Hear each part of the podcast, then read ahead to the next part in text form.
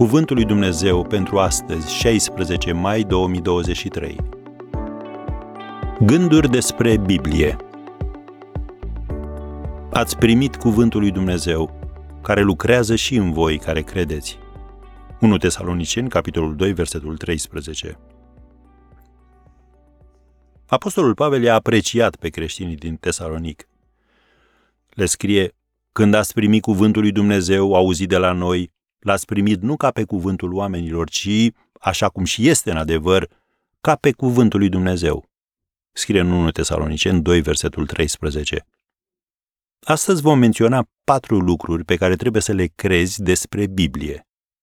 În primul rând, schimbă vieți. În pilda semănătorului, Domnul Isus a spus că sămânța este cuvântul lui Dumnezeu. Luca 8, versetul 11. Poate nu înțelegi puterea care se lășluiește într-o sămânță.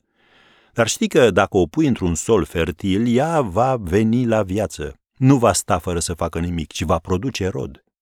Tot astfel, Biblia este cuvântul lui Dumnezeu care lucrează și în voi care credeți, cum am citit la început. În al doilea rând, Biblia lucrează. Cuvântul meu care iese din gura mea nu se întoarce la mine fără rod, ci va face voia mea și va împlini planurile mele. Scrie în Isaia 55, versetul 11. Să remarcăm expresia planurile mele.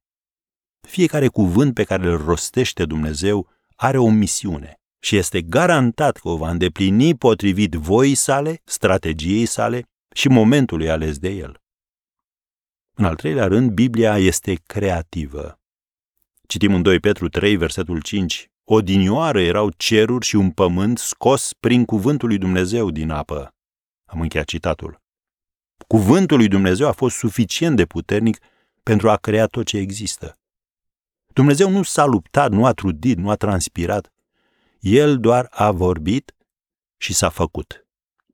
Așadar, rostește cuvântul lui Dumnezeu. Și în al patrulea rând, Biblia are putere. Ei erau uimiți de învățătura lui pentru că vorbea cu putere. Am citit Luca 4, versetul 32. Iar versetul 36, toți au fost cuprinși de spaimă și ziceau unii către alții, ce înseamnă lucrul acesta? El poruncește cu stăpânire și cu putere duhurilor necurate și ele ies afară. Am încheiat citatul. Forțele întunericului care te înconjoară astăzi trebuie să recunoască și să se supună cuvântului lui Dumnezeu. Așa că încrede-te în el.